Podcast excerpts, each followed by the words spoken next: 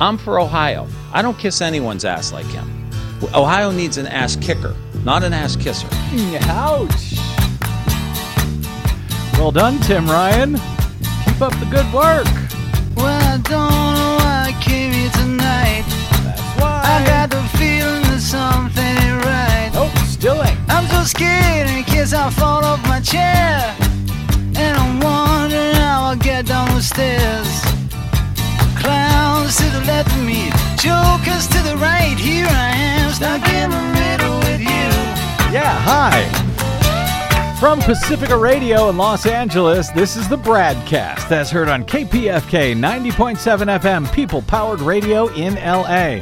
Also in California, in Red Bluff and Redding on KFOI, Round Mountains KKRN, and Eureka's KGOE. Up in Oregon on the Central Coast on KYAQ, Cottage Grove's KSO, and Eugene's KEPW. Lancaster, Pennsylvania's WLRI, Maui, Hawaii's KAKU, in Columbus, Ohio on WGRN, Palenville, New York's WLPP, Rochester, New York's WRFZ, down in New Orleans on WHIV, out in Gallup, New Mexico on KNIZ, Concord, New Hampshire's WNHN, Fayetteville, Arkansas's KPSQ, in Seattle on KODX. Janesville, Wisconsin's WADR, and Minneapolis, St. Paul's AM 950. KTNF. We also stream coast to coast and around the globe every day on the internets on the Progressive Voices channel, Netroots Radio, Radio for Humans, FYI Nation, NicoleSandler.com, Radio Free Brooklyn, Workforce Rising, No Lies Radio, Verdant Square Radio, Detour Talk, and most of your favorite podcast sites, blanketing planet Earth five days a week. I'm Brad Friedman your friendly investigative blogger, journalist, troublemaker, muckraker, and all around swell fellow, says me from bradblog.com. Yes, fighting to defend and even save your constitutional democracy now less than one month from this year's critical midterm elections. Thank you very much for joining us today on the Bradcast. Glad to have you here. Well, here we go. The U.S. Supreme Court on Tuesday sided with an unsuccessful Republican candidate for a judgeship in Pennsylvania and threw out a lower appeals court ruling that had allowed the counting of mail in ballots in the race that he had wanted to exclude simply because voters had neglected to write the date on the absentee ballot envelope. Never mind that nobody is questioning even the legitimacy of the actual ballots, which in some cases where they weren't, you know, dropped off by hand, they might have had postmarks on them before election day. But if the if the voter forgot to write the date that the ballot was filled out on the outside secrecy envelope or got confused and wrote their birth date or something, as uh, sometimes voters do, well, those ballots should not have been counted, according to our corrupt, packed, and stolen right wing supermajority on the nation's highest court. Also, by the way, Forget about the appeals court ruling, which actually, you know, considered the details of this issue versus the Supreme Court, which simply overruled them pretty much just because. The justices vacated the ruling by the Philadelphia based Third U.S. Circuit Court of Appeals as requested by David Ritter, who lost his 2021 bid uh, uh, for a spot on the Lehigh County Court of Common Pleas to a Democratic rival by just five votes after 257 absentee ballots without date notations on their secrecy envelope were counted in that race. So it was, in fact, you know, those ballots that ended up losing this election for this Republican. I can understand he's upset about it. But uh, what it means is the High Court's action uh, means that the Third Circuit ruling cannot be used as a precedent in the three states that are covered by this regional federal appellate court. That includes Pennsylvania, New Jersey, and Delaware. Uh, they will not be allowed to count ballots with uh, minor flaws like the voter failing to fill in the date on the envelope. No more. Now, vacating the rule, the ruling of the lower court does not change Ritter's loss in the race. He Good. is still well. He is still determined to have lost, and the and the Democrat uh, won in this race. Nonetheless, this ruling is ridiculous and, frankly, should offer a chill to you today, Desi Doyen, uh, in regards to how far this corrupt Supreme Court is willing to go to overturn both common sense and long-standing precedent. This wasn't just a you know some undecided question that was you know coming for the first time. Hmm if if they don't put a date on the ballot should we count that ballot? No this has all been figured out before and it's only now being changed by this Supreme Court. The Third Circuit Court of Appeals had ruled that invalidating the undated ballots would violate a provision of a landmark 1960 federal uh, 64 federal law that you might have heard of called the Civil Rights Act which is aimed at ensuring that minor ballot errors do not deny someone the right to vote a minor ballot error like you know not filling in the date on the secrecy envelope that of course would be a minor error as per the Civil Rights Act, but because you know nobody is actually challenging that these votes were were fraudulent, they of course should have been counted. Uh, they're only challenging that the voter, while filling it out, signing it, signing it, the signatures were there, including all of the needed, you know, ID, the signatures, uh, All the stuff that would prove that this voter is legal, Correct. registered, and Correct. is who they say they are. Right, but they simply forgot to include the date in the space provided to write that down, which Yeah. I, I, I don't even believe is is is even on all absentee ballot envelopes uh, in every state. So it would be a totally legal ballot denied on a technicality because of little measures that trip up and trick voters. And thankfully, the uh, appellate court said, no, we're not going to do that. We're not going to throw out these legitimate ballots. The Supreme Court said, yes, you are.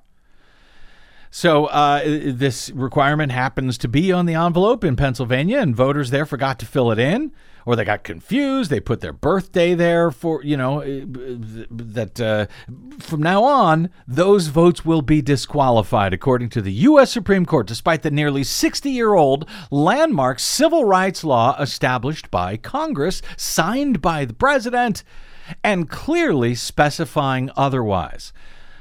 Under Pennsylvania law, voters are required to write the date on the outer envelope of the ballot. The Third Circuit Appeals Court found that the requirement is, quote, immaterial to determining their qualifications as voters.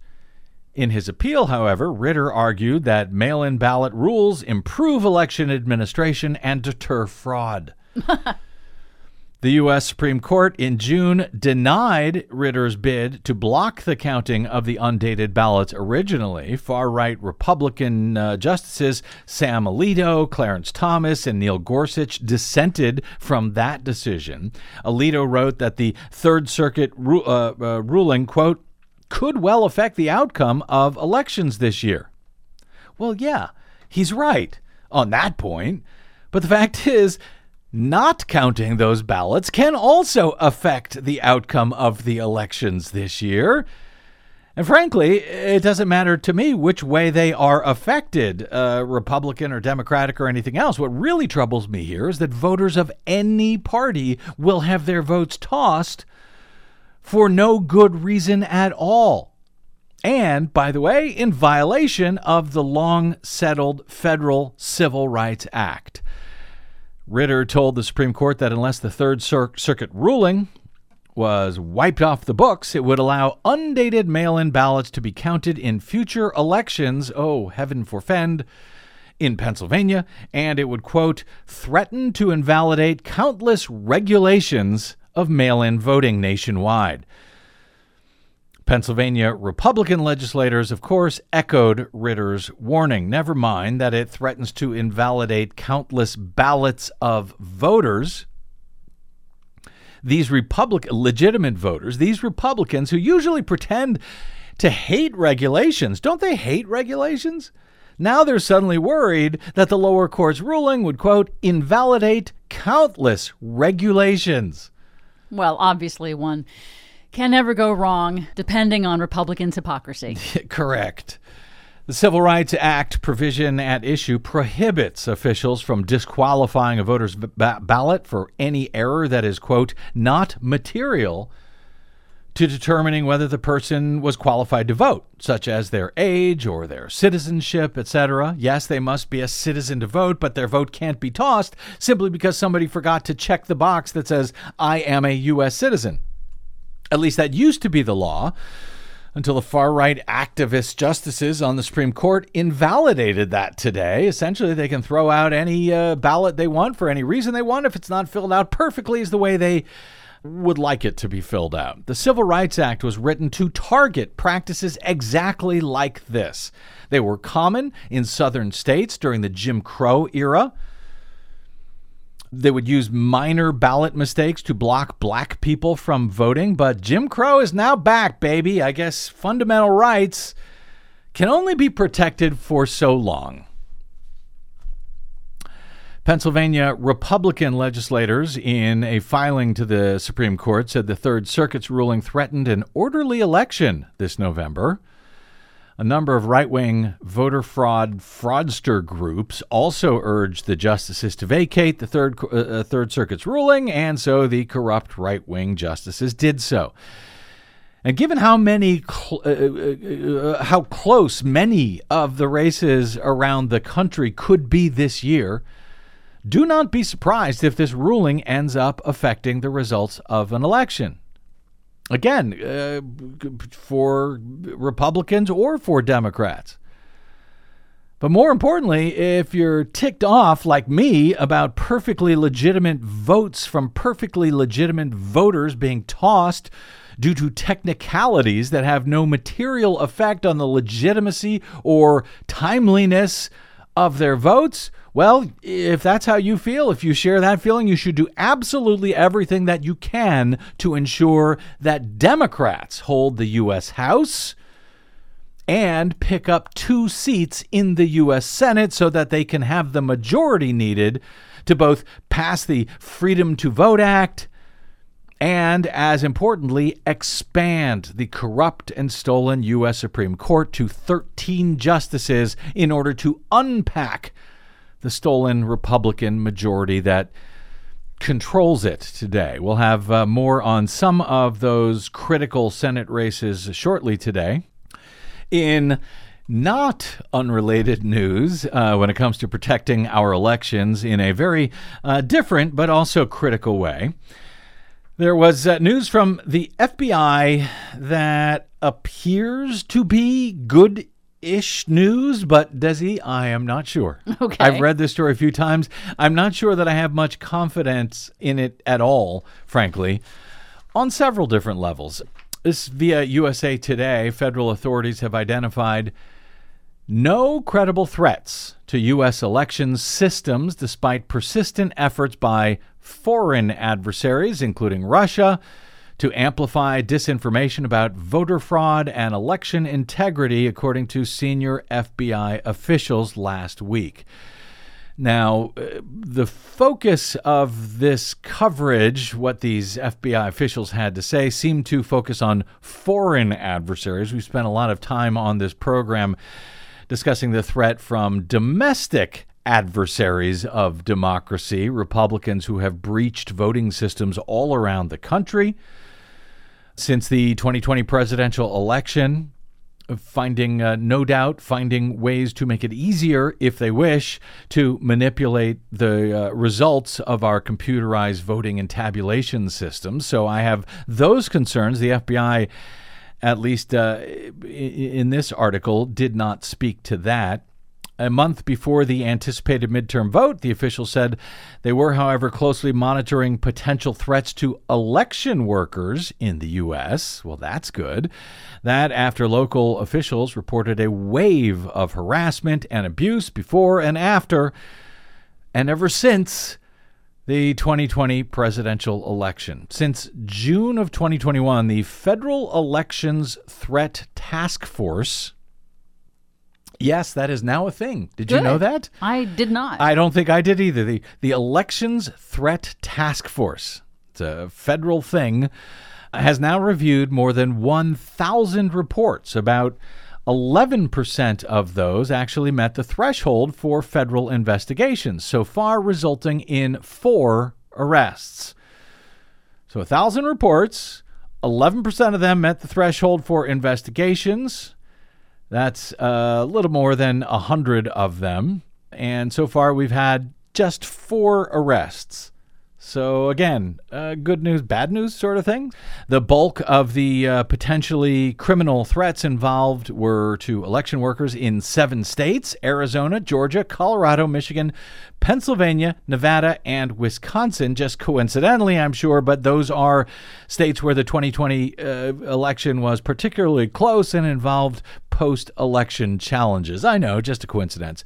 In August, Donald Trump appointed FBI Director Christopher Wray, expressed deep concern for rising violence driven by an array of domestic grievances from election related disputes to lingering anger following the Supreme Court's decision to overturn the landmark abortion rights case, Roe v. Wade. Nice both sidesing it there, Christopher Wray. At the time, Wray called election and politically motivated violence, quote, almost a 365 day phenomenon, an outgrowth of the country's deep divide. Of the Supreme Court's recent abortion decision, he said tensions continue to run high. Sure, tensions, tensions continue to run high. But do we have, you know, recorded records of hundreds, if not thousands, of threats to officials? Opposing the Supreme Court ruling overturning Roe v. Wade? Maybe we do. I don't know. If so, I certainly haven't heard them. I have, on the other hand, heard hundreds, if not thousands, of recordings of MAGA Trump terrorists threatening election officials in no uncertain terms. We could do an entire hour of them on this show. We won't you're welcome. But here's just a few of them uh, to sort of help refresh your memory. Maybe help refresh Christopher Wray's memory. I don't know. This one is a threat to election officials late last year in November and December of 2021. That's a full year after the 2020 presidential election. And these are to an elected uh, or, or to election officials in Vermont of all places. Not exactly a hotbed of battleground state election challenges. You are done. This might be a good time to put a pistol in your mouth and pull the trigger if you are any part of this fraud. Do you understand? Do you realize there's a reason we just brought back the firing squad? No more painless lethal injection. From now on, the firing squad or poison gas, both are torturous deaths.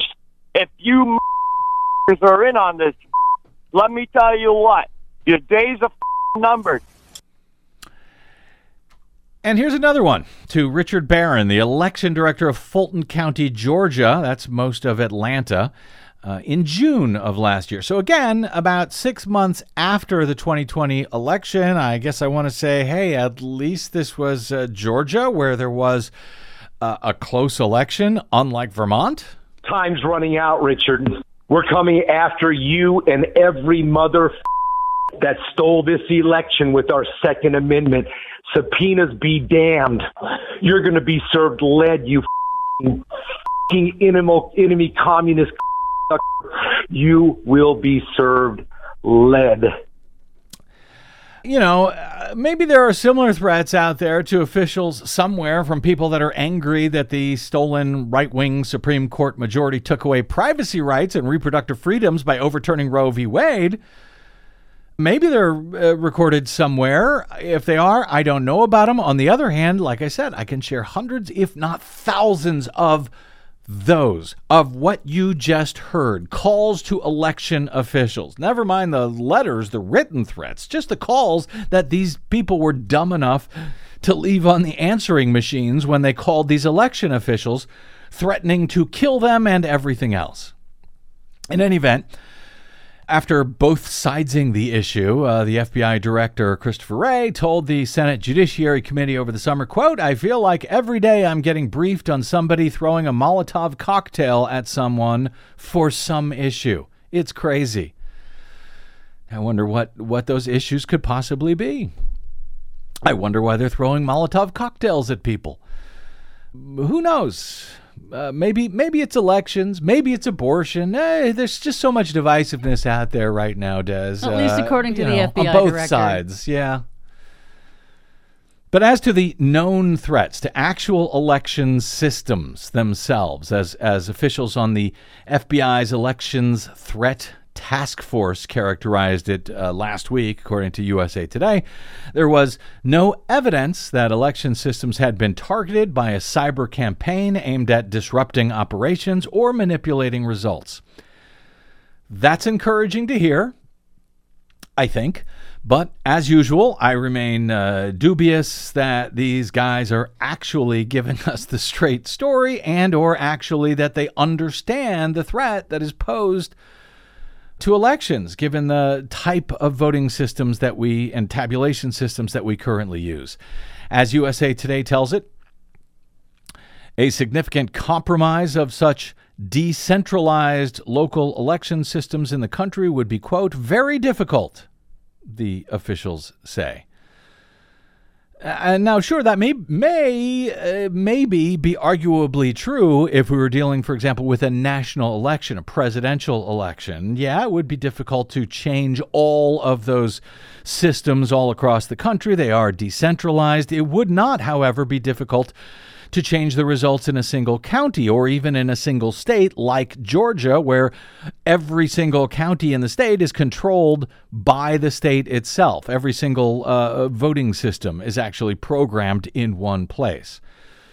But that's with the national election. Uh, November 8 coming up, the midterms, is not a national election. In fact, it is a series of local decentralized election systems that can absolutely be compromised in numerous ways to affect the results in such a way that no one is likely to ever notice. And it is troubling to me, at least, uh, that the FBI either doesn't realize that or they don't want to uh, alarm the public. I think it's unhelpful, frankly, if they do realize that, but they're trying to assuage you know uh, fears among the public about you know the potential for the manipulation of the results. I don't know about you but i prefer my government. Just tell me the truth.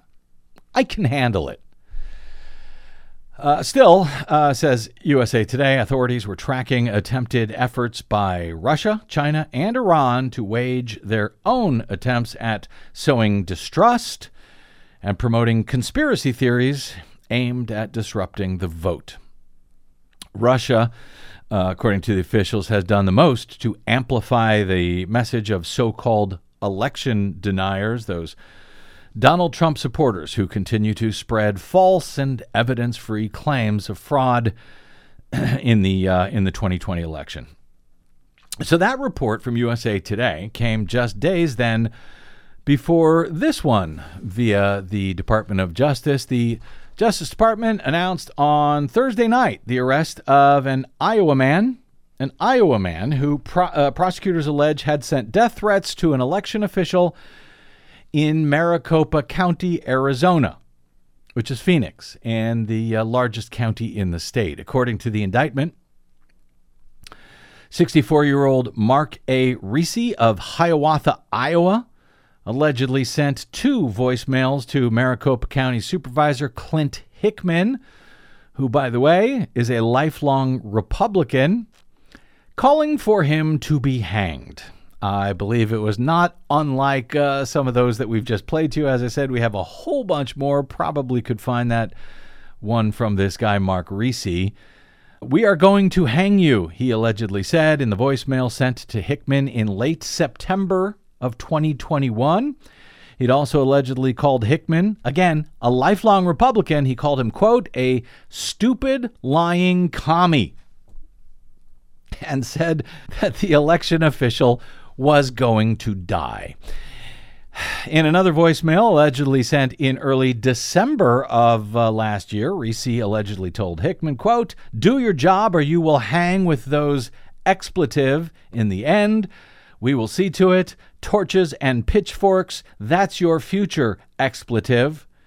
He then accused Hickman of having evidence proving, quote, conspirators deleted data from the Maricopa County Board of Supervisors computer system prosecutors allege uh, regarding the uh, 2020 election. Maricopa County, Arizona, of course, was the site of the highly publicized and ridiculous partisan so called forensic election audit led by the buffoonish clowns calling themselves cyber ninjas in 2021 after the former president falsely claimed that the area was rife with voter fraud. What the ninjas found, however, uh, uh, though their secretly run so-called audit was found to be a joke, uh, what they found with you know ridiculously unreliable and even made-up numbers, according to experts, is that well, Joe Biden defeated Donald Trump by even more than was originally certified by Maricopa County. Hickman serves as the county, uh, the chair of the county board of supervisors, which uh, as I recall, are all Republicans. There might be one Democrat on it, but mostly there it's definitely majority Republican. Hickman serves as the chair. Trump had reached out to him twice after the election to try to persuade him to investigate the county further like he did on that call to uh, Brad Raffensperger, the Secretary of State of Georgia. In this case, however, Hickman uh, reportedly and smartly let the calls go to voicemail. Good for him. Yes, that was very smart. On Thursday, uh, Hickman said in a statement that Reese's voicemails were, quote, chilling. He said this wasn't a prank call. This wasn't protected speech. This was a serious threat to me and my family a Republican, and by the way, self proclaimed Trump voter. Hickman has faced a wave of death threats since the election for refusing to fold under pressure from Trump and his allies to find more votes for Trump. Uh, for uh, yeah, for Trump. He said, I've received numerous threats over the past two years. In his uh, statement on Thursday, my colleagues on the board have as well. The county recorder, who, by the way, is also a Republican, he wasn't even in that job during the 2020 election. That's when he was actually elected to it. And worst of all, Hickman said county elections staff doing their job honorably are getting calls and emails threatening violence, calling them traitors. It's despicable, he said. But I'm sure someone somewhere is getting similar calls regarding the Supreme Court overturning abortion. Am I right? FBI Director Wray? It's all the same. Reese's case was overseen by the Justice Department's Election Threat Task Force, the collaborative effort by several divisions within the department and FBI offices around the country to investigate the influx of threats against election officials and poll workers in recent years. The initiative was launched by President Biden's Deputy Attorney General Lisa Monaco in June of 2021 and frankly, not a moment too soon. Hopefully, there will be many, many more of these arrests and indictments, given how many calls that there were. Hickman said in the statement, "I'm grateful to the Department of Justice for the and the FBI for taking this case seriously and making arrests. I'm pleased the U.S. Attorney General has set up a task force to address increased threats of violence to election workers and election officials. Me too." Reese was indicted on two counts of making threatening interstate communications and one count of making a threatening phone call. But there need to be hundreds more of these. Perhaps there will be. I know the FBI and DOJ have been exceedingly busy over the past year or two. Yeah, just a little.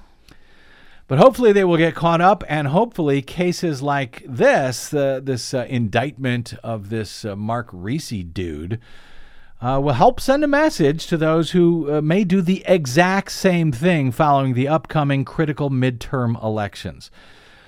Speaking of which, let's take a break, and we will come back to talk about some of the politics of those elections, specifically two different critical U.S. Senate races, which both held debates on Monday night. That and Desi Doyen's latest Green News report are all ahead on today's Bradcast. I'm Brad Friedman.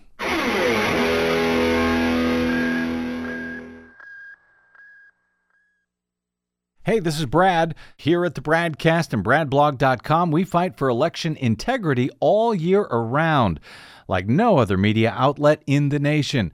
But of course, we need your help to help us remain on your public airwaves and completely independent. Please help us continue that fight over your public airwaves by stopping by bradblog.com slash donate. And thanks.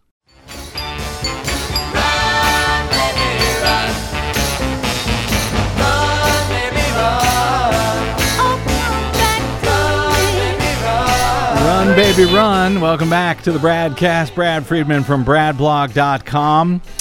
Uh, Bradblog.com commenter Don L. writes in to say, in response to our recent show about whether Florida voters will hold their elected officials like Governor Ron DeSantis, Senator Marco Rubio, whether they'll be held accountable in this year's midterm elections following the unspeakable devastation of Hurricane Ian given the Republicans' years of misinforming Florida residents about the all too real dangers of climate change, global warming, which, yes, juiced Hurricane Ian to cause much more damage to the state than it otherwise might have.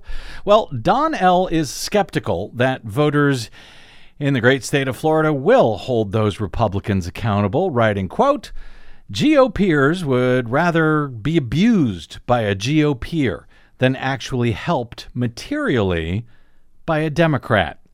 It's a built in character flaw, he adds. That's pretty pretty concise and That's precise. Know, right? Good way to put it. Yeah. Of course, uh, much of that depends on whether Florida voters are going to be able to vote at all this year, as we discussed on our previous broadcast with the uh, legendary 30 year Leon County, Florida Supervisor of Elections, Ion Sancho. If you missed that discussion uh, and his concerns about whether they're going to be able to have legitimate elections in all a- at all just about 4 weeks from now well you can download that show from bradblog.com for free. Thanks to those who donate via bradblog.com slash donate. Longtime listeners to this program know however that we tend to focus more on the track conditions like that, like whether people can vote or not, than we do on the actual horse races. But as we get closer to the November 8 midterms, it should be noted Democrats are running some pretty good horses this year. While the U.S. House and who ends up in control of it really is a horse race, more like a jump ball or a crapshoot at this point, given how close it could be. It's actually it's a bit easier to sort of wrap our brains at least around the Senate races and how those might shape up to determine control of the upper chamber of Congress, which is currently 50 50, but it's a Democratic majority because the tie breaking vote is the president of the Senate, who is the vice president, who happens to be a Democrat at this time. It is the smallest of uh, the thinnest, the narrowest of margins of majority margins possible in the in the Senate. We've discussed how important it is for a host of reasons that Democrats hold the majority control of both the House and the Senate this year, but that they also need to pick up at least two seats in the U.S. Senate so they can do a number of things after having enough votes to modify to uh, or get rid of entirely the dumb anti-democratic Senate filibuster rule which essentially means that 60 votes are needed to pass almost anything and which also means that you know with reform with I'm sorry without reform it is all but impossible to pass a bunch of much needed legislation like voting rights and election reforms and codifying into federal law the privacy rights and reproductive freedoms that were taken away when the Supreme Court overturned Roe v. Wade. And oh, yeah, expanding the corrupt, stolen, and packed Supreme Court in the first place in order to restore balance after the GOP essentially stole three seats to obtain their current 6 to 3 supermajority on the court under Donald Trump. Well, right now, there are essentially about, as I count them anyway, about five U.S. Senate seats that Democrats could flip from red to blue in November if things go their way, generally speaking. And there are about two seats that Republicans could flip from blue to red if things go their way. So the odds are good for Democrats, in theory, for U.S. Senate pickups this year. But there are a whole lot of factors in play there that we, we discuss quite a bit when we talk about the track conditions that the horses are running on, including, you know, new voting restrictions by GOP vote suppressors and voting systems that lack transparency and can be gamed or simply misprogrammed in error to affect election results. But all seven of the Senate races that I'm referring to really could go either way. They are all pretty much that close. The seats that I see as generally flippable from red to blue in the uh, in favor of the Democrats include Pennsylvania, where Lieutenant Governor John Fetterman is running uh, ahead of Dr. Mehmet Oz in a race that, like all of these, has been tightening in recent days. Wisconsin, with Lieutenant Governor Mandela Barnes running against incumbent Republican Senator Ron Johnson. Ohio, where Democratic Congressman Tim Ryan is running against author J.D. Vance. North Carolina, believe it or not, where former state Supreme Court Justice Cheri Beasley is running a very competitive race against Republican Congressman Ted Budd. I think, by the way, that could be the sleeper flip for Democrats this year. We'll see. That would be poetic if so. And yes, a uh, longer stretch, but uh, after Hurricane Ian, frankly, who knows? Uh, in Florida, where Congresswoman and Flor- uh, former Orlando Police Chief Val Demings is running against incumbent GOP Senator Marco Rubio. So, five seats Pennsylvania, Wisconsin, Ohio, North Carolina, and Florida, which I see as flippable. Whether they'll flip or not, we don't know, from currently uh, being held by Republicans to uh, being taken by Democrats. Uh, those are what I see as the most flippable seats in any event from red to blue for Democrats. For Republicans, they have a realistic chance of flipping a Democratic Senate seat from blue to red in just two states in general. Nevada, for one, uh, which I think is the uh, sleeper state for uh, Republicans to get their flip this year.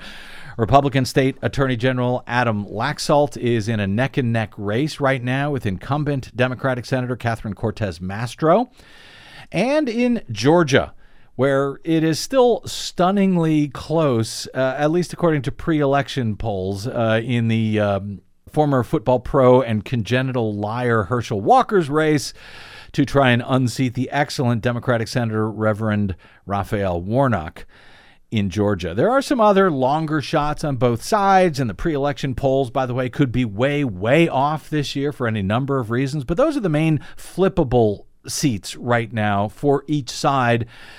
As I see it, at least according to the latest polling numbers, if you buy into that sort of thing. So while I say we generally focus more on the track conditions that the horse races are running on instead of on the horses themselves and, and the races themselves. Democrats really are running some good horses and uh, this year and at least the Senate in most of these cases the Republicans decidedly are not. There were two Senate debates held on Monday night, one in Ohio and one in Wisconsin. Both resulted in what I thought were some pretty impressive showings for the Democratic candidates. I want to share a few clips here in case you were unable to catch that debate or catch these clips. In the Ohio race, let's start there between Congressman Tim Ryan, a pretty conservative blue collar Democrat who has gone up against his own party on several occasions. And J.D. Vance, the author and the, uh, well, Donald Trump's personal pick for that Buckeye State Senate nomination to fill the seat of retiring Ohio Republican Rob Portman. The difference between those two candidates was pretty stark, I thought, in that debate. And apparently, the Republican candidate Vance thought he did so poorly that he didn't even stick around to spin afterwards. No, he did not. He ran away. He ran, ran out. like uh, Josh Hawley on January 6th. There you go. Uh, and given, frankly, given some of the clips, I can see why. As as we go to air, the uh, 538 average of pre-election polls in this race has Tim Ryan up over J.D. Vance by 0.3%. So essentially about as dead of a heat, as close of a contest as you can possibly get in in otherwise Republican leaning Ohio. Here's Tim Ryan on what Vance, what he says Vance had to do to get the endorsement and hold it from Donald Trump in the first place. Like just a few weeks ago in, in Youngstown, on the stage, uh, Donald Trump said to J.D. Vance, All you do is kiss my ass to get my support. He said that. That's bad because that means J.D. Vance is going to do whatever he wants. Mitch McConnell's given him 40 million. He's going to do what he wants. And Peter Thiel gave him a 15 million. He's going to do what he wants. And here's the thing that's most troubling about this lack of courage is that after Trump took J.D. Vance's dignity from him on the stage in Youngstown, J.D. Vance got back up on stage and said, started shaking his hand, take a picture, saying, Hey, aren't we having a great time here tonight? I don't know anybody I grew up with I don't know anybody I went to high school with that would allow somebody to take their dignity like that and then get back up on stage. We need leaders who have courage to take on their own party. And I've proven that. And he was called an ass kisser by the former president. Meow. yeah, uh, but he's absolutely right. He went on to say we we need an ass. What did he say? We need an ass kicker, not an ass kisser. kisser. Yeah. And he's right on the money, by the way. And I'm glad he pulled out that whole point about dignity and about giving up dignity for Donald Trump, because that is precisely what Donald Trump is about. He is about taking away anyone's dignity. That's what he does with absolutely everyone that he has ever worked with. Tries to take away their dignity and he has successfully done so uh, with J.D. Vance. Uh, he did it on stage at a rally that was supposed to be for J.D. Vance. Here's another. Tim Ryan called out J.D. Vance for what uh, he described as a fake charity that Vance set up, theoretically, to bat- battle the opio- opioid crisis as Vance was running for the GOP Senate nomination. You know what I haven't done? I didn't start a fake nonprofit pretending like I was going to help people with addiction like J.D. Vance did. Literally started a nonprofit and didn't spend one nickel on anybody. In fact, he brought in somebody from Purdue Pharma to be the spokesperson for the nonprofit. The same drug company, Big Pharma, the big drug company that had all the pill mills going, got everybody addicted. One million people died, JD. One million people died, and you started a nonprofit to try to take advantage of people in Ohio. And you know what? All you did with it was launch your political career. His campaign manager worked for that nonprofit. He ran a poll to check his own standing from that nonprofit. I'm not going to take a backseat to you or anybody else on fentanyl drugs or immigration or anything else. Somebody. Good for Tim Ryan. Yeah. Uh, and and then there was this from Ryan in response to uh, Vance's and really the Republican Party's effort to run this year as being tough on crime and in support of law enforcement. The fact that on January 6th, we had 140 cops, United States Capitol Police, get injured during the insurrection when they tried to overthrow the government, beat them upside the head with lead pipes spray him with pepper spray. The one video we saw, the cop got jammed into the, the door, right? J.D. Vance raised money for the legal defense fund of the insurrectionists. This is the kind of extremism, JD, that we wholly reject. You have video posts. Don't even try to deny it. We got, we got your, we got your Twitter posts and everything else. Everybody's seen it. He said, help these guys with their legal defense fund. Now, you, can you imagine one guy saying out of one side of his mouth, he's pro cop, and out of the other side of his mouth, he's raising money for the insurrectionists who were beating up the Capitol Police? The one guy he tried to raise money for got four years in prison. This is ridiculous. It is ridiculous. And uh, Tim Ryan is, well, in fact, kicking ass in Ohio, Yes. at least so far. I thought that was unwinnable for a Republican, uh, for a Democrat months ago. Now it looks completely winnable for Tim Ryan. Don't screw this up, Ohio. It is really nice to see a Democrat take the fight and prosecute Yes. the actions of Yes. Republicans in this. This is something I, I hope that other Democrats will learn from. uh, take it to them. And Tim Ryan is doing that. And by the way, there's a lot of uh, politic uh, policy and politics that I do not agree with Tim Ryan on. Right. But boy, hey, Ohio, uh, C- Columbus, WGNR, GRN uh, listeners out there, make it happen, will ya? Meanwhile, in Wisconsin, Senator Ron Johnson uh, has been uh, seen as one of the most vulnerable Republicans to have to defend a seat this year in the U.S. Senate. Lieutenant Governor Mandela Barnes, a more progressive Democrat easily than Tim Ryan in Ohio, had a fairly com- comfortable lead over Johnson during the summer in August and, and into September. But the race has not only tightened up, Johnson is now said to be ahead of Barnes by just over two points, according to 538's polling average.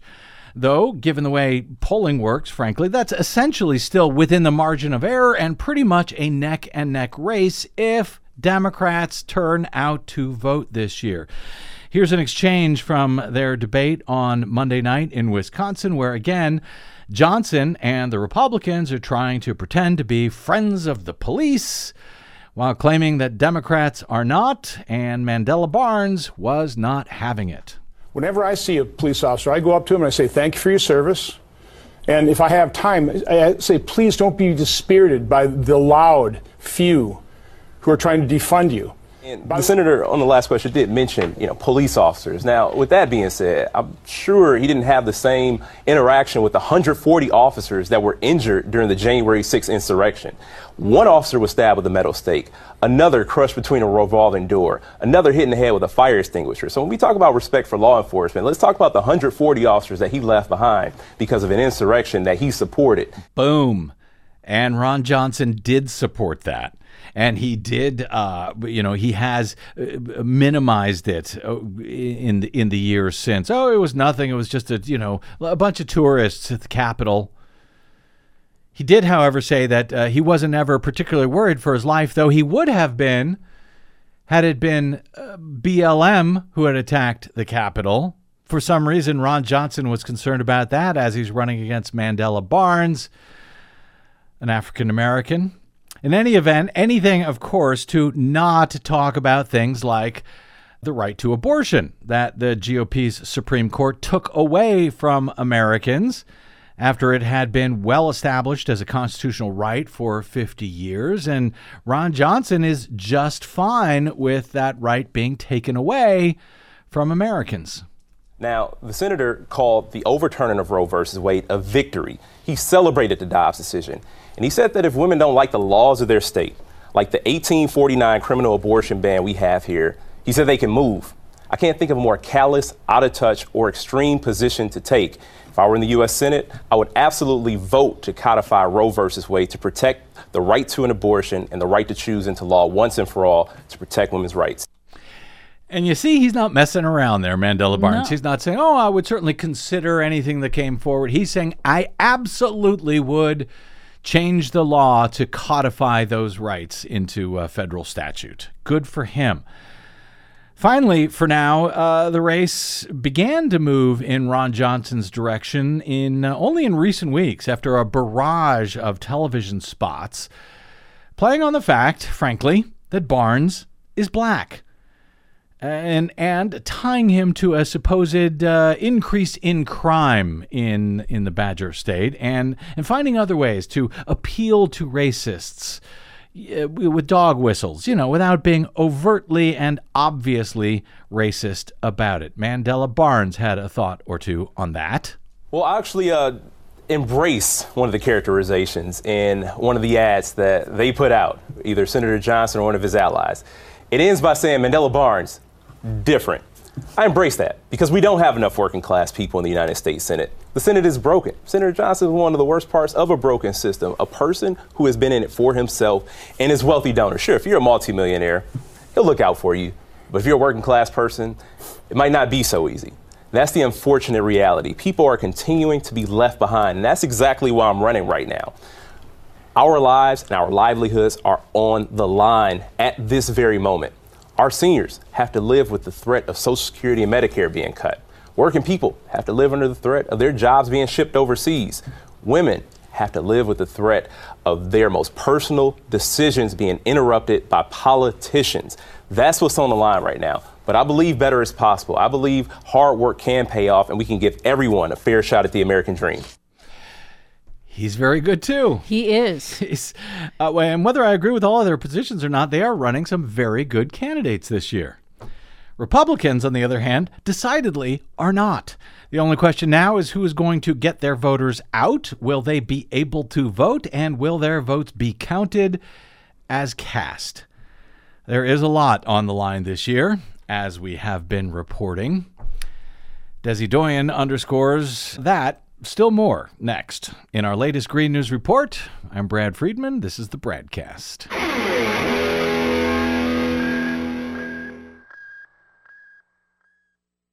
The BradCast and the Green News Report are 100% independent, 100% listener supported. But we can't do it alone. We need you. Please help us bring real facts to listeners at independent stations around the nation. Please drop by bradblog.com slash donate. That's bradblog.com slash donate. And thanks.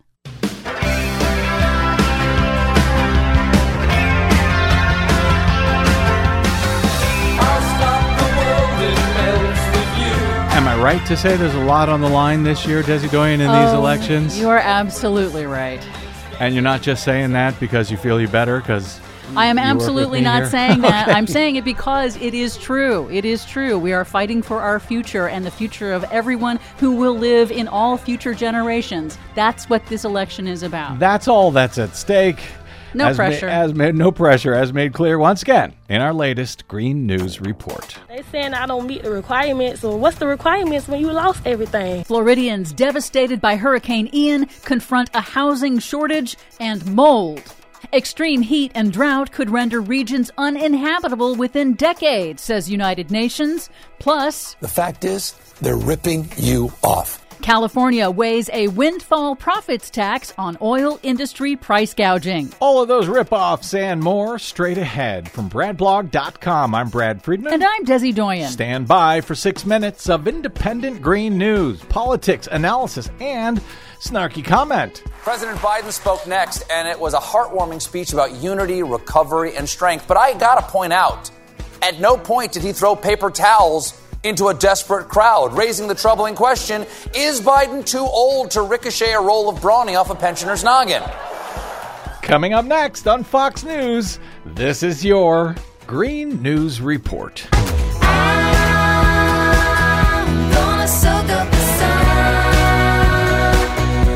Okay, Desi Doyen, I know the media already want to move on, but the scale of the damage in Florida is staggering. Yes, it is. Now, the search has ended for survivors of Hurricane Ian. The storm destroyed or damaged hundreds of thousands of homes, deepening the existing affordable housing crisis in the state, with many thousands now homeless, including a significant number of elderly retirees. Hmm. The daunting task of cleanup has underscored another emerging factor toxic mold that is setting in at water damaged properties. Hmm. The New York Times reports that mold is actually a growing problem across the entire country due to the increase in extreme rainfall events. And the report warns that mold could be one of the most devastating long term hidden costs of man made climate change, which is increasing humidity, rainfall, and storminess. Well, the scientists never warned us about mold, now did they? In Pakistan, 17% of the country is still flooded, two months after persistent torrential rainfall triggered catastrophic flooding that submerged a third of the nation over the summer, its worst climate driven disaster in history. The floods killed more than 1,700 people and destroyed more than 1 million homes. Now, the United Nations says the beleaguered country is battling a second wave of catastrophe with malnutrition, malaria, cholera, dengue, and other waterborne diseases. It's the opposite problem in southern Africa, where a prolonged extreme heat wave has caused blackouts in nearly every nation. In Namibia and Madagascar, triple digit temperatures and years of drought have decimated crops. The United Nations warns that Somalia and other impoverished African countries are on the verge of famine. Now, a new joint report released on Monday by the United Nations and the International Red Cross warns that these extremes are foreshadowing. If governments fail to cut emissions that cause global warming, the report warns that within decades, extreme heat waves will render some regions uninhabitable beginning around 2050. Areas predicted to, quote, exceed human physiological and social limits include the Sahel, the Horn of Africa, and South Asia. It'll be fun in a couple of decades to look back on all of these warnings and wonder where we went wrong. Extreme weather records are piling up, supercharged by man made climate change. Australia's largest city, Sydney, has just clinched its wettest year on record since record keeping began in the mid 1800s. It shattered its previous annual rainfall record with three months still to go in the rainy season, which has already triggered widespread flooding across New South Wales. But some good news. It includes a target of zero new extinctions. Australia has announced it will set aside at least 30% of its land mass for protection of endangered species in a bid to protect the nation's iconic animals and plants, species found nowhere else in the world, like koalas and kangaroos. According to a report published in July, Australia has lost more mammal species than any other continent. Did she say the goal is zero new extinctions? Yes. Okay, then. And finally, in California, the state's Democratic Governor Gavin Newsom has called a special session of the state legislature to weigh enacting a windfall profit tax on oil companies. Gas prices have climbed sharply in the last few weeks in California for no apparent reason while staying steady or declining elsewhere. State regulators have asked refineries to explain why. Here's Governor Newsom. The fact is, they're ripping you off. Their record profits are coming at your expense. And that's why today I'm calling for a windfall tax to ensure these profits go directly back to help millions of Californians who are paying for this oil company extortion. You know who I wish would explain themselves is every single Republican in the House that voted against a law banning price gouging by big oil. Although they don't need to explain it, I think we know why they did it. The only question is will they be held accountable for it? For much more on all of these stories and the ones we couldn't get to today, check out our website at greennews.bradblog.com. Find, follow, and share us planet-wide on the Facebooks and the Twitters at Green News Report. I'm Brad Friedman. And I'm Desi Doyen. And this has been your Green News Report.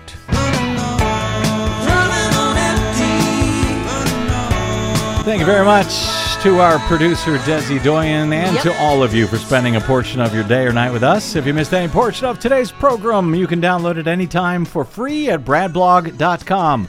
No paywall. That is thanks to those of you who stop by bradblog.com slash donate to help support the work we do and keep us on your public airwaves every day. Drop me email if you like. I'm bradcast at bradblog.com.